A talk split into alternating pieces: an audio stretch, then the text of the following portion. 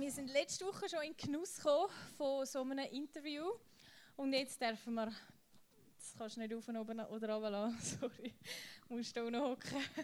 Äh, jetzt dürfen wir nochmal jemanden hören, den Matthias Gremlich. Er heißt also nicht Matthias, sondern Matthias. Ähm, oder anders gesagt Matt. Er ist vor allem bekannt unter Matt. Ähm, er ist ein unglaublicher Geschichtenerzähler ich würde sagen, das ist so das, was ihn also nicht nur das macht ihn aus, aber für das ist er bekannt in unserem Büro, dass wenn er mal ins Geschichten erzählen kommt, dann genau, er kann sehr gute Geschichten erzählen. Und wir kommen auch heute alle ein bisschen in Genuss von so Geschichten, aber zuerst äh, mal schnell zu dir. Vorher ist gefallen, dass du Outreach Pastor bist. Kannst du ganz kurz erklären, was das ist? Ich glaube, viele wissen das nicht. Ich weiß es manchmal selber auch nicht. Ich glaube, ich habe mir einfach den Titel gegeben, dass ich ein bisschen Narrenfreiheit habe und kann machen, was ich will.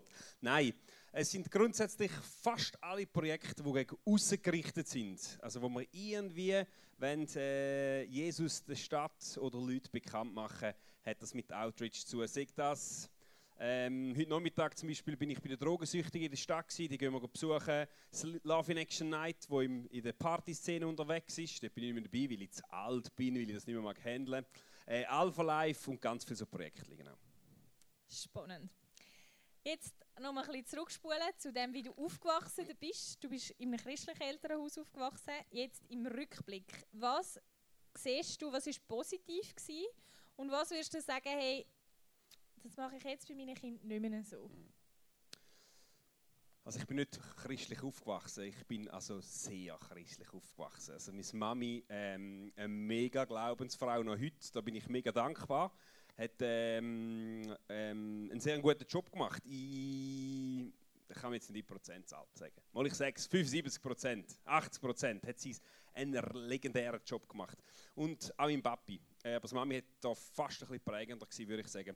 Ähm, was mega cool war, sie hat uns so eine Selbstverständlichkeit mit auf den Weg gegeben, mit Gott durchs Leben zu gehen. Wir haben für alles bettet, für Parkplätze, für äh, natürlich jegliche Gebrechen, Krankheiten, Verletzungen, was bei uns im Haus zu häufig hat. Äh, wir sind vier Kinder, äh, alle so ein bisschen Rambazamba. Genau, ähm, für Haustiere, für, also wirklich für alles haben wir gebetet. Das ist mega cool. Ähm, und so ein, Ur, ein Urvertrauen in einen guten Gott, egal. Wir sind jetzt nicht immer auf der Sonnenseite im Leben gestanden und trotzdem habe ich von meiner Mami so ein Urvertrauen bekommen, dass wir einen guten Gott haben. Ähm, eine Liebe für die Bibel. Meine Mami hat einen krassen Job gemacht. Sie hat ähm, mit uns all vier Kindern äh, Bibel gelesen. Zum Teil einzeln am Morgen vor in die Schule gehen. So äh, der gute Staat, äh, genau und nachher uns motiviert, aber auch wieder loslassen, wo wir es nicht gemacht haben. Es, ich habe mein, mein Papi unregelmäßig geschafft und wenn er nicht Frühschicht hatte, dann war klar sobald wir in der Schule sind oder am Wochenende, sobald das jetzt morgen durch war, hat meine Mami in meinem Papi die Bibel gelesen. Und noch heute, wenn ich ab, ab und zu am Montag, wenn ich frei habe, gehe ich posten, sie wohnen in der Nähe, und dort rein crashen, kann es gut sein, dass sie am Bibellesen sind. Und das hat mich geprägt. So einfach so ein Bibelwissen von meinem Papi ähm, und einfach eine Selbstverständlichkeit, dass, dass die Bibel heute etwas zu sagen hat. Das ist sicher etwas Positives. Ich habe gesagt, meine Mami zum Negativen ist sehr christlich ähm, und meine Mami ist wie ein Heftlimacher, hat sie uns probiert vor allem und jeglichem zu beschützen. Jetzt, das, was ich jetzt sage, sagt euch vielleicht nichts mehr, aber äh, zum Beispiel bei uns jetzt wirklich nicht, keine christliche Musik gegeben. Also das ist wirklich, das Mami hat geschaut, Adonia war hoch im Kurs, gewesen, all die christlichen Kassettchen. Und ich weiß sicher einmal, ich glaube, es war in der zweiten Klasse, gewesen, es, dort hat man noch Kassettchen gehabt, nicht? also nicht äh, Spotify, he, dort hat man schon Kassettchen überspielen und so. Und wenn es nachher das Gerät das Kassettchen gefressen hat, hat man es so mit dem, mit dem äh, Farbstift draufwickeln, genau. Und ich bin heimgekommen von David Hasselhoff, das ist der von Baywatch, oder? Der hat das Album aufgenommen, I've been looking for freedom, also ich bin auf der Suche nach Freiheit gewesen und ich habe das auf und ab gelesen und meine Mami kommt ins Zimmer. Meine Mami kann kein Englisch und darum hat sie nicht gewusst, ob das eine teuflische Band ist und hat dann über meinem Kassettenrekorder bettet. Und ich musste das Kassettchen müssen Ritter geben. Stellt euch das vor. Ich habe es noch nicht überspielt, aber ich musste das Ritter geben. Und mein Freund hat gefragt, hast du es überspielt? Und ich habe gesagt, nein. Und meine Mami wollte nicht, dass ich das höre.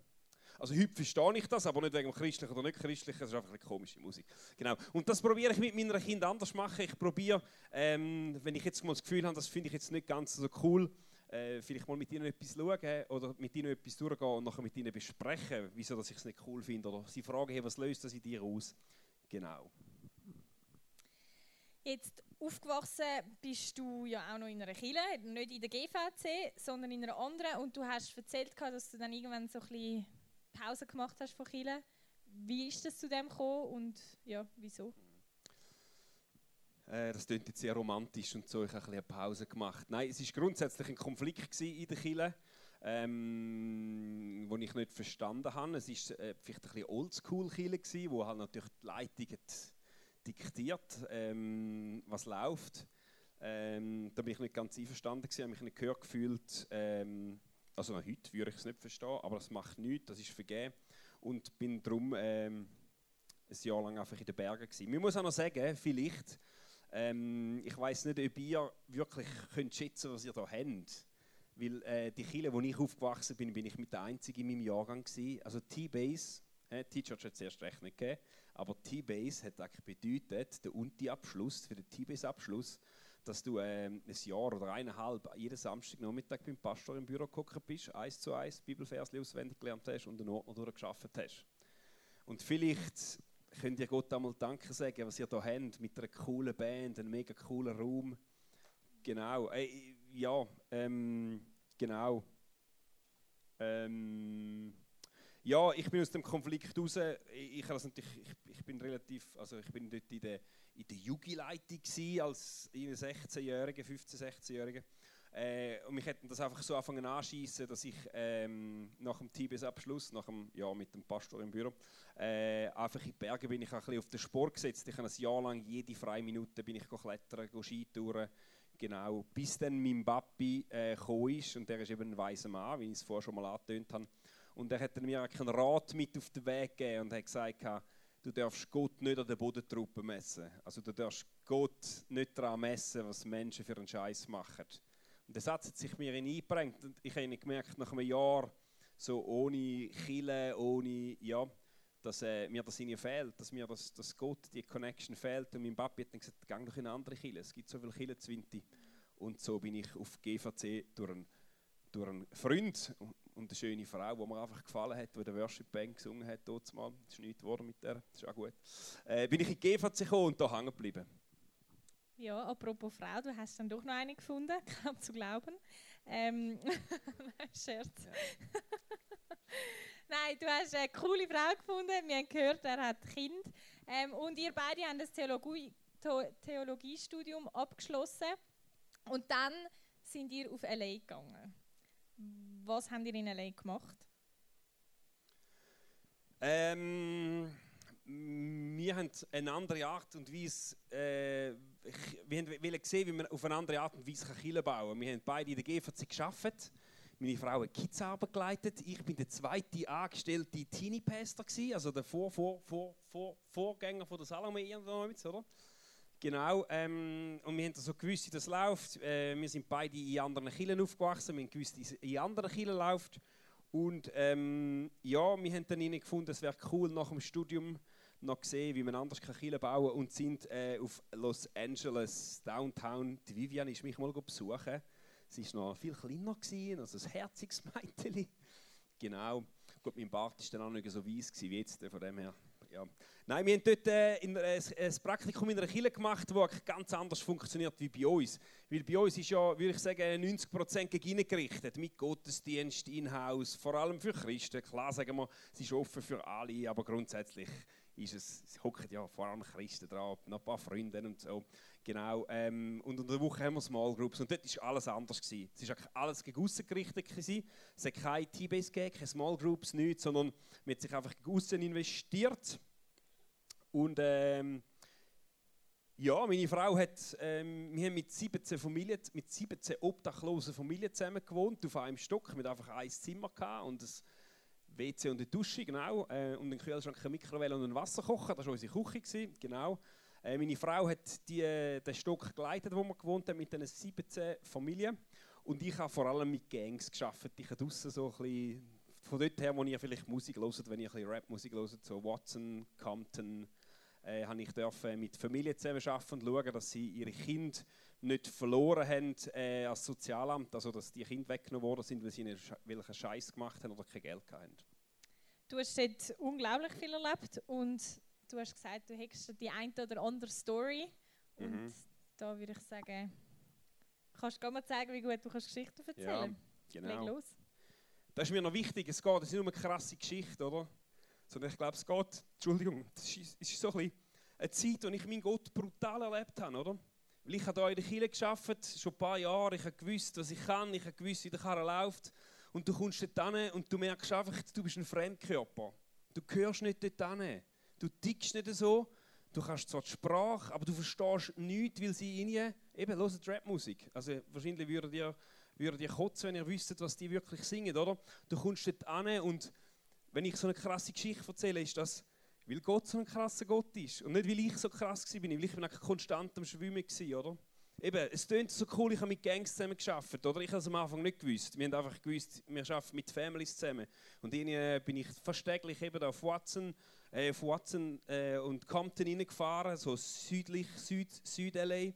Ähm, und äh, wir haben eine Familie betreut, mit, die, hat, die haben, äh, sind einfach arm und haben ihnen, ja, haben ihnen, jemand hat sie, hat, hat sie gemolden und dann haben die noch kleine Kinder gehabt. Und dann habe ich viel mit dem Onkel zu tun gehabt. Und dann habe ich mal den Onkel so gefragt, hey, so, aber jetzt reden alle von Gangs in L.A. und so und ich sehe da gar nichts, oder? So, sind ja alles mega liebe Scheiben, oder? Und dann hat er so den Pulli gelupft und unten ist einfach eine fette Knarre in seine, seine Hosen hineingesteckt. So wie, wie man es aus dem Film kennt, oder? Und dann denkst du, Scheiße, ich hocke dort im Haus rein, ich esse aus denen in ihrem Kühlschrank und so. Und ich habe schon immer gesehen, dass es kommen und es gehen ist. Und dann hat er mir vertraut und dann habe ich auf einmal gesehen, ja halt mal, ich habe immer gemeint, die verkaufen die Mehl oder so. Nein, das ist super Kokain, Heroin, wo die, wo die Großmutter abpackt, oder? Also ich meine, das ist so ein, hätte mein Grossi können sein, so eine coole Mami, oder? Ähm, und die hat da, ist ein fetter Drogendeal dort gewesen. Ähm, ich weiß noch, am Sonntag haben wir ihre ihre Großtante mit in den Gottesdienst genommen. Wir sind die Leute einmal holen. Und das ist so die liebste Frau gewesen. so Black Mama, African American Mama, die hat für uns einmal gekocht, geilste Food ever. Und wir nehmen den Gottesdienst mit und nachher ist es so darum gegangen, von was willst du freibrechen, oder? Und dann hockt sie neben mir und hat einen Aufruf gemacht und sagt kann ich führen gehen, für mich betteln lassen? Und ich so, ja klar. Und sie so, ja kommst mit, ich getraue mich allein nicht. Und dann gehst du mit dem Grossi so im Arm, laufst führen, oder? Und dann fangen sie für sie so an beten und dann ist der Pastor mit dem Mikrofon gekommen und hat gefragt, von was willst du frei werden? Und streckt er also das Mikrofon an. Und dann sagt die alte Frau so, ich will losbrechen vom Drogenhandeln. Und die alle, Halleluja, und haben für sie gebetet.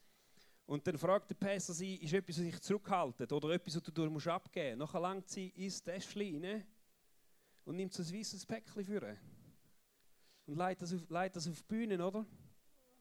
Mir hat das so berührt. Und ich erst am nächsten Tag erfahren, dass das seine Drogen für ihn 30.000 Dollar war, oder? Ein riesen Päckchen.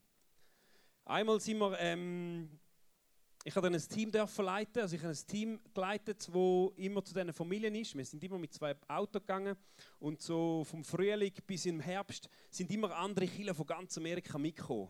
Und am einen Tag hat es geheißen, okay, wir mussten immer müssen Essen aussortieren, wir haben so Essen von Läden bekommen, haben wir es aussortieren, auf die Familie aufteilen, sind dort reingefahren. Ähm, und am einen Tag äh, habe ich, ähm, ist eine Church gekommen, alles Mädchen, also Mädchen, Entschuldigung, Mädels, junge Teenie-Mädels, so alle zwölf, ein ganzer Bus voll. Also ihnen so 27. Und dann bin ich mit meinem Lieferwägeli, ich hatte also ein Lieferwägeli, wie man es aus dem Film kennt, mit diesen Schiebtüren, aber die sind kaputt gewesen. Elle ist eh immer warm, die ist nicht mehr zumachen. Bin ich dort runtergefahren, die haben gesagt, hey, fahrt einfach mir hinten rein, ich fahre langsam, genau. Wir fahren dort in das Quartier rein. Es war eine schmale Straße, wo du nicht kehren konntest. Und ähm, hinten der Bus.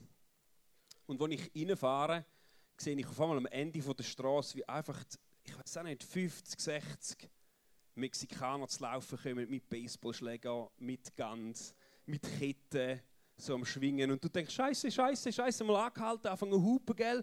Und so, weil er will sagen, gang hinterher und so. Hey, und dann geht es lang und dann kommt einfach aus einer Seitengasse raus, kommen etwa gleich viele Schwarze, genau gleich bewaffnet, oder? und laufen so auf uns zu. Und du denkst so, Scheiße, ich habe, also mein Leben ist mir dem einfach scheißegal gewesen. Ich hinten 17, äh, wie viel habe ich gesagt? Ich so knapp 30 oder so äh, junge Mädels gesehen und dann denke ich, Scheiße, was, was läuft da? Und ich konnte nicht einmal die Türen zumachen. Und dann angstverzerrt also, kommt so ein Schwarzer auf mich zurennen, mit einer Kette schwingend. Zu meinem Büssli und ich konnte nichts machen. Bist angeordnet, die Türen offen.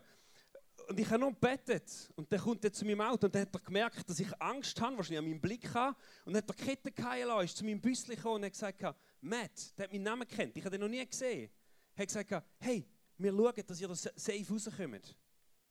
Dann hat er sich umgedrüllt, hat geschrauen, hey, das ist, die Kille hat Dream Center geheißen, das ist Dream Center und der Matt, komm, wir gehen in die andere Straße, in eine andere Straße, also einen Häuserblock weiter rüber. Und alle sind dort rüber, einfach über, über die Gasse. Äh, er ist dort da bei mir geblieben und hat schön geschaut, dass wir safe sind. Wir mussten ihnen noch 20 Meter müssen fahren, sind wir bei dieser Familie. Äh, dort ausgestiegen, wir haben geschaut, dass die Mädels nichts gesehen haben, dieses Haus hinein, oder? Schön und sagen, hey, hocken von den Wänden weg, von den Fenstern weg, weil dann schiessen zusammen.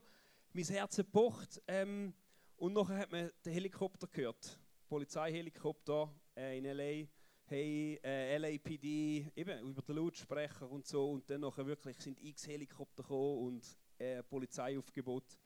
Ähm, und das, das fährt rein, wenn du das hast, oder? Ähm, und nachher haben wir mit diesen Mädels für die Familie können beten und es war so ein heiliger Moment. Gewesen, ja. Was würdest du sagen, ist für dich so ein, so ein unglaubliches Gott besser kennen Erlebnis gewesen? Also, was du wie gesagt hast, hey, jetzt habe ich Gott noch mal anders oder besser kennengelernt. Gerade durch so Geschichten. Gibt es da etwas? Ja, also ich habe, oder mir, meine Frau und ich, oder auch vor allem ich, äh, wir, wir haben immer gesagt, unser Gott ist wie grösser geworden. Und es hat mir auch gezeigt, dass wir extrem äh, behütet aufwachsen hier in der Schweiz, oder? Jetzt denkst du vielleicht, meine Mami und mein Papi sind voll, äh, ich weiß auch nicht, sind voll Spaß dort. Nein, das darf man nicht sagen. Sind voll, sind voll Möngel. Ich weiß nicht, wie du zu Mami stehst. Vielleicht hast du das mega gern und so. Aber mir zeigen, manchmal hat mir mein Glaube, habe ich gemerkt, der verhebt ihn nicht, so wie ich ihn gelernt habe. Weil wenn du dort bist und einer mit der Kette auf dich zuzurennen kommt, oder? Ähm, ich habe jene so Erlebnis gemacht, auch für Leute können beten. Ich meine, ähm, ich, wir, haben, eine Frau äh, besucht, wo, wo ähm, äh, elf Kinder von acht verschiedenen Männern hatte. Sie ist, ich habe erst noch herausgefunden, sie ist eine Prostituierte. Und sie hat ein Mädchen gehabt, das war zwölf. Also wer ist da in der zwölf? Okay. Die war zwölf und am einen Morgen hockt sie dort und sie wollte in der Schule sein. Und ich komme rein und es war riesig Stress. Dann habe ich äh, die Mami gefragt, also nein, ich komme rein und nein, sie sagt so, ach, kannst du mit der Jessie die reden? Äh, ja, pff, sie lässt nicht mehr auf mich. Und dann bin ich so wie von, sie, von ihr angeguckt aufs Sofa und habe gesagt, ja, wieso bist du nicht, was ist, wieso hast du Stress mit der Mutter? Und dann hat sie gesagt, ja, weil ich nicht in der Schule bin. Und dann hat sie gesagt, ja, wieso bist du nicht in der Schule? Dann hat sie gesagt, ja, ich bin müde. Dann gesagt, ja, du bist ein Teenie, du musst müde sein, das ist ein Naturgesetz. Aber wegen dem kommen wir doch gleich in die Schule. Und dann sagt sie, ja, ich habe gestern zu Abend gearbeitet. Und dann hat sie gesagt, ja, arbeiten. Also ich meine, ja, pff, dann kommen wir doch in die Schule. Und dann hat sie gesagt, ich habe die ganze Nacht durchgearbeitet. Dann habe ich gesagt, ja, was schaffst denn du? Und dann sagt sie, bist du dumm, checkst du nicht? Und ich so, in dem Fall bin ich dumm, ich check's nicht. Was hast du geschafft? Dann sagt sie, weißt du, was meine Mami geschafft hat? Und dann hat sie mir dämmert. Dann habe ich gesagt, ja, also deine Mami war eine Prostituierte gewesen. Die haben wir rausgeholt aus dem raus, oder? Dann sagt sie, ja, ich, ich, mich also ich bin eine Prostituierte. Mein, mein, mein, Onkel hat mich da reingeführt, oder? Hockt das zwölfjähriges Mädchen. Verstehst du, ich bin Teenie-Pastor voran. Und ich musste brüllen und sie schaut mich an und sagt, was ist so schlimm? Alle meine Cousinen sind im gleichen rein, oder? Ich bin heim, ich, ich, ich, ich bin zu meiner Chefin und gesagt, ich muss den Nachmittag frei haben. Ich, ich, ich, ich, ich muss das verarbeiten. Ich habe mit meiner Frau geredet, wir haben bettet. Wir sind am nächsten Tag zu ihr gefahren und gesagt, hey, look, ganz ehrlich, das ist etwas Besseres für dich. Das ist etwas Besseres für dich. Und wir können der Mutter helfen und wir haben zwei von ihren Mädels können helfen aussteigen. Ich weiß nicht, ob, ob euch bewusst ist, was das bedeutet, oder? Äh, die haben noch in die Schule können, die haben etwas gelernt.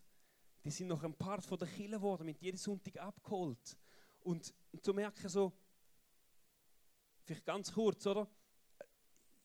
ich hatte dann so ein romantisches Gefühl, ich habe Bett und dachte, die können wir einfach rausholen, oder? Also rausholen, sagen wir einfach, steigen raus, jetzt machen wir etwas anderes, oder? Die haben viel Geld verdient. Die haben jemandem gehört. Die haben einem Mann gehört, oder? Und ich habe gesagt, hey, wenn du Hilfe brauchst, dann melde dich. Wir haben es Nacht nicht an die Ort dürfen, nur am Tag. Am einen Abend, irgendwie am 9 Uhr kommt das Telefon. Ähm, holst du mich raus? Ich muss weg. Okay, wo bist du? Adresse durchgegeben. Ich bin einfach losgefahren. Ich habe mir nichts überlegt, oder? Dann fahrst du den Freeway ab und merkst, Scheiße, was mache ich da? Und dann bettest du so und sagst, hey Gott, wenn es dich gibt, ich laufe jetzt in die Höhle vom Leu. Und ich weiß nicht, was mich erwartet, oder? Ich bin dort dran, ich habe die Tür geklopft, da einen aufgemacht mit der Knarre in der Hose und du sagst, ja, ich komme Cassidy und Nini holen. Wieso?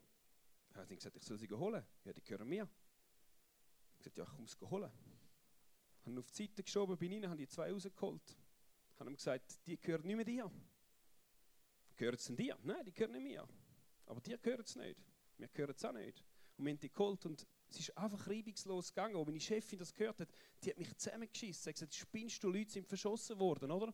Und ich habe so, ich habe einfach in dem Moment wie gemerkt, wie ich am, zu der richtigen Zeit am richtigen Ort. Wie mich, wie mich Gott und uns gebraucht hat, obwohl ich nichts können. Ich habe das ganze Setting, das ganze Million nicht verstanden. Und zu nachher gesehen, wie die, wie die ein Leben hatten, wo, wo ihnen etwas bedeutet hat. Das hat mein Gott unheimlich viel größer werden lassen. Mhm, cool. Ich kann mir vorstellen, dass es dann noch ein krasser Kulturunterschied war von LA zu zurück in die heile Welt in der Schweiz, ähm, wo man das irgendwie nicht so kennt. Oder vielleicht ist es einfach ein bisschen kleiner, aber es läuft ja auch. Du hast vorher gesagt, du sagst äh, am Freitagnachmittag einmal bei den Trögis, wie du es einmal nennst. Was gibt es da in der Schweiz für Sachen? Ich habe das Gefühl, du kennst so ein, ein anderes Wintertour, wie das wir kennen. Was gibt es da zu erzählen? Vielleicht nochmal zum Bruck von L.A. oder? Also es, hat kein, es ist keine Woche gegangen, wo nicht jemand verschossen worden ist, den ich kennt habe. Also kennt habe, wo ich einfach den Namen gewusst habe, oder? Wir nie eine Beerdigung dürfen, weil das ist gefährlich, weil dort gibt es immer so Re, Re, äh, ähm, nein, Re, ähm, Revanche. Also sie, sie gehen den um, oder? Also der eine hat verschossen und an der Beerdigung kommt der Nächste und sagt, du hast mich umlassen, darum wir nie gehen, oder? Ähm, und ich weiß noch, wenn ich einmal erzählt habe, ich bin von der Schweiz, dann haben die gesagt, hey, was, was habt ihr für Gangs? Und ich gesagt, ich weiß nicht, wir haben vielleicht äh, Hells Angels, so eine Rocker-Gang oder so, vielleicht, vielleicht ist noch ein bisschen Mafia, aber ich habe die noch nie gesehen. Und die haben immer gesagt, hey, das muss Paradies sein. Und ich weiß noch, als ich mal so eine Konversation geführt habe ähm, mit jemandem, ähm, wo wir wieder gewartet haben auf eine News, ob der überlebt hat vom Spital. Ich bin bei einer Familie heimgeguckt, es ist nichts gelaufen. Habe ich mein Nattel vorgenommen, 20 Minuten von der Schweiz gelesen. Du wolltest ja ein bisschen wissen, was in der Schweiz läuft, oder? Und dann war die Headline, gewesen, 20 Minuten, die Schweizer sind ähm, Weltmeister in Suizid. Also dort ist, glaube von 17 bis 21-Jährigen die Schweiz äh, Weltmeister gewesen, der meiste Suizid. Und dann ist mir so in den Sinn gekommen. Selbstmord ist Selbstmord, Suizid. Entschuldigung, Selbstmord, ja. Dann habe ich mir so überlegt, jetzt bin ich irgendwie so zehn Monate in L.A., aber ich habe noch nie von einem Selbstmord gehört. Aber ich habe alles Mögliche, wie Leute umgekommen sind, habe ich gehört. Und dann habe ich so gefragt, hey, kennt ihr Selbstmord? Und er so, nein, spinnst wieso? Ich meine, pff, wir sind froh, wenn wir in 30 oder 40 werden. Wieso sollen wir uns selber umbringen? Das machen andere für uns, oder? Und dann ich ihm sagen, hey, schau, eure Welt ist da zerbrochen und unsere Welt scheint so heil. Aber bei uns, mega viele Leute nehmen sich das Leben. Mega viele Leute sind psychisch krank, weil sie das nicht handeln können. Und als ich in die Schweiz kam, habe ich mich wirklich gefragt, was mache ich da? In L.A. hat es, als ich dort war, 56'000 obdachlose Leute gehabt. Also du hast überall obdachlose Leute gesehen, oder? Und dann kommst du auf Winter und du merkst, jeder, der äh, Sozialhilfebezüger ist und drogensüchtig ist, hat, kommt eine Wohnung über oder nimmt ein, ein Bett und ein Dach über dem Kopf. Und wenn er draußen schläft, dann ist das, weil er das will. Ähm, und dann denkst du, was mache ich da?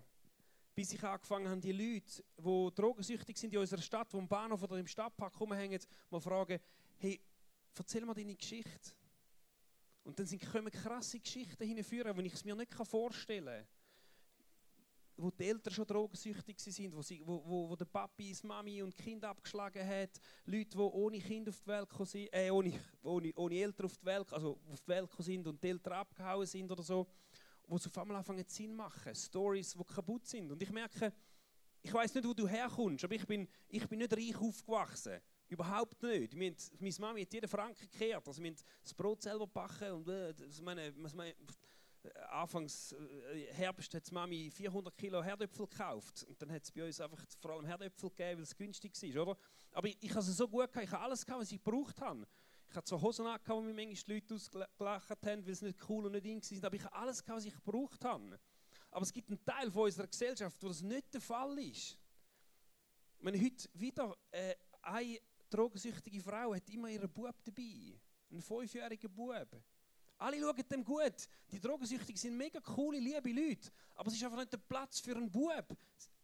Für ein fünfjähriges, für Kind, um zu sehen, wie Leute äh, am, am Kiffen, am Saufen sind und, und dann, irgendwie, weil sie zu viel gesoffen haben oder ihnen etwas Schlechtes verwünscht haben, äh, gewalttätig werden. Das gehört nicht dorthin, oder?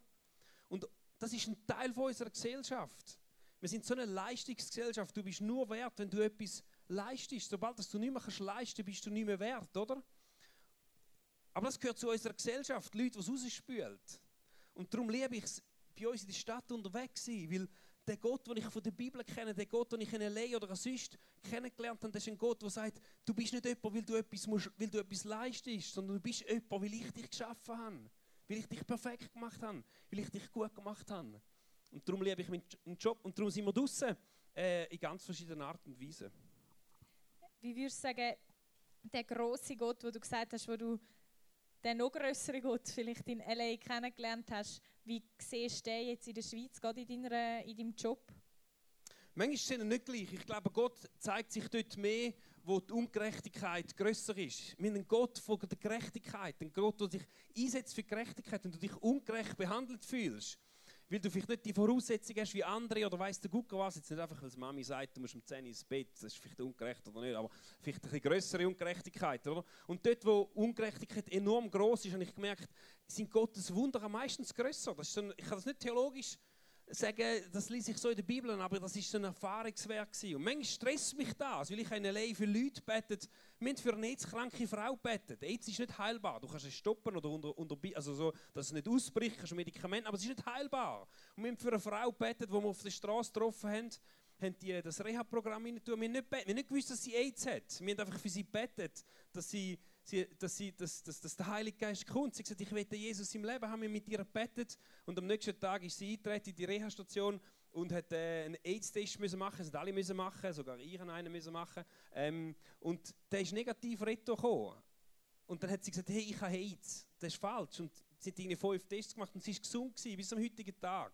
Und das vermisse ich manchmal da. Und trotzdem erlebe ich auch Sachen da. Ähm, ja, wenn man für Leute, für Leute betet, nicht immer, oft bete ich für Leute und ich erlebe nichts, aber ich bete zum Teil für Leute und sie werden, sie werden gesund. Mega cool, dass du uns da so eine andere Sicht irgendwie auf Windig ist. Ähm, jetzt tust du da viele Wintertourer oder nähe Wintertour. Was würdest du diesen Teenies sagen? Was sagst du, hey, das hätte ich mir gewünscht, dass man mir das gesagt hätte als Teenie? Was, Willst du ihnen noch mit auf den Weg geben, so hm. zum Schluss? Ich habe letztens so ein Zitat gehört, oder das ist eigentlich ein Buchtitel. Ähm, Gott hat keinen Plan für dein Leben. Das ist jetzt ein bisschen provokant, oder?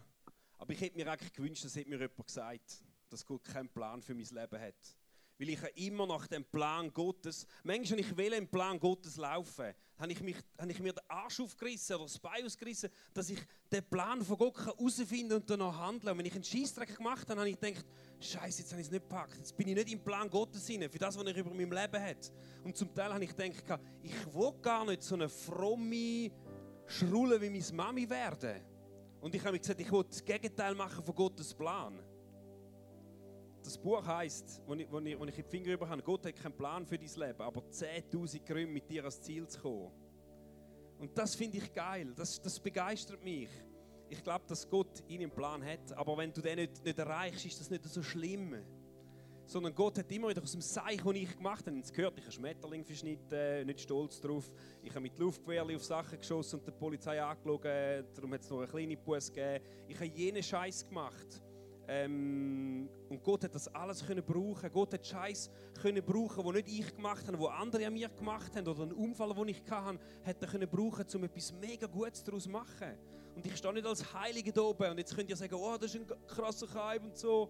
ähm, nein, sondern Gott hat, schaut auf dein Herz und sagt, hey, wenn du auf mich baust, dann werde ich dich brauchen, egal wo du herkommst, egal was du verbrochen hast, egal was andere dir antun haben, ich brauche dich. Und ich werde mit dir die Welt verändern. Ich werde schauen, dass andere Leute zu dich mich kennenlernen. Und das wollte ich euch sagen. Ähm, ja, dass wir uns nicht so darum mühen, ist jetzt Gottes Plan oder nicht, sondern sind näher an seinem Herz. Und ich spüre, was, was, was kommt. Ich hätte mir nie geträumt, dass ich, dass ich Pastor werde, dass ich studiere, weil ich immer das Gefühl ich bin ein dummer Handwerker. Und Gott hat einen Unfall können brauchen, dass ich mich kaum mehr können bewegen und darum bin ich studieren und mehr meinen Kopf gebraucht habe. Heute kann er beides brauchen von mir, oder? Und heute denke ich so, hey krass, was Handwerker machen können.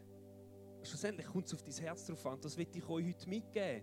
Ähm, vielleicht interessiert das euch gar nicht, vielleicht bewegt das mehr mich, aber frage nicht noch so nach Gottes Plan, ist es die richtige Frau oder nicht, sondern sind näher am Herz, sind ehrlich mit euch und sind ehrlich mit eurem Gott. Cool, das ist eine Message.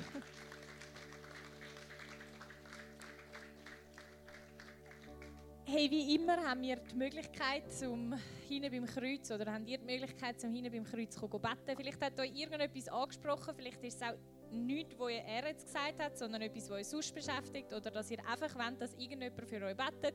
Ähm, die hinten sind Leiter, auch der Matt ist hinten. Ihr dürft auf ihn, auf uns zukommen. Wir beten mega, mega gern für euch. Und ich finde es cool, wenn du, Matt, uns jetzt gerade noch würdest segnen, das Gute über uns würdest aussprechen und so das Interview abschließen. Danke dir. Ja, Jesus, ich danke dir für den Weg, wo du mit mir gegangen bist. Ich danke dir für den Weg, wo du mit der GVC gegangen bist, mit der T-Church. Und ich danke dir für jeden Einzelnen und jede Einzelne, die da reinhockt. Und ich danke dir, dass du jede Einzelne und jede Einzelne so speziell gemacht hast. Äh, einzigartig ausgerüstet mit Gaben und Interessen. Und ich will euch segnen, dass ihr näher an dem Herz Gottes könnt sein. Ich will euch segnen, dass ihr herausfindet, was Gott über euch denkt. Nicht, was euer Gespendli, euer Mami oder der Papi über euch denkt, was für Erwartungen rum sind, sondern dass ihr herausfindet, was Gott über euch denkt, wie gern das er euch hat. Und ich will euch zurufen, Gott wird euch brauchen auf eine Art und Weise, wo ihr nicht träumen davon. Ja, Jesus, ich bitte dich, dass du kommst, dass du jedem Einzelnen das jetzt spüren lässt. Ich danke für die Freundschaften, die da sind. Ich bitte dich, dass es ein Ort sein wo gute Freunde gefunden werden, wo Beziehungen bauen werden, wo, äh, wo ein Ort ist, wo sie dir und, und den besten Freundinnen begegnen können. Amen.